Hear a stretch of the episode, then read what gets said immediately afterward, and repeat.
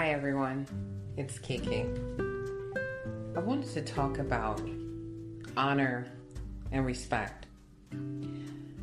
This may be a quick one because honor is easy.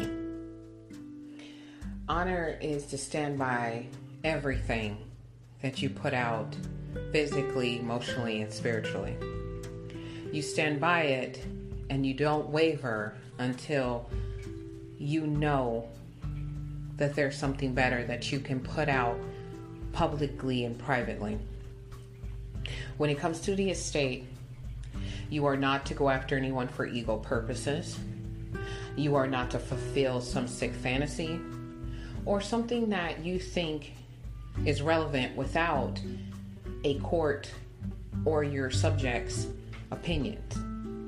To make sure you're just not a mad person and you want to show respect to others so that they can stand by you. This should be easy for the good people. But for bad people, this is, can be a little challenging because your goals are selfish. If you're not thinking about how to be in service of others, you are constantly thinking of how you can get ahead just for the sake of getting ahead. And that's it. So, Life tonight brought me to this subject because you meet a lot of people that can run estates, but when you see them in the public and how their mindset is set to the simple traditions, programming, repetitive nature towards self serving, it's not a good direction for running private estates or kingdoms or anything that you want to create, maybe a tribe.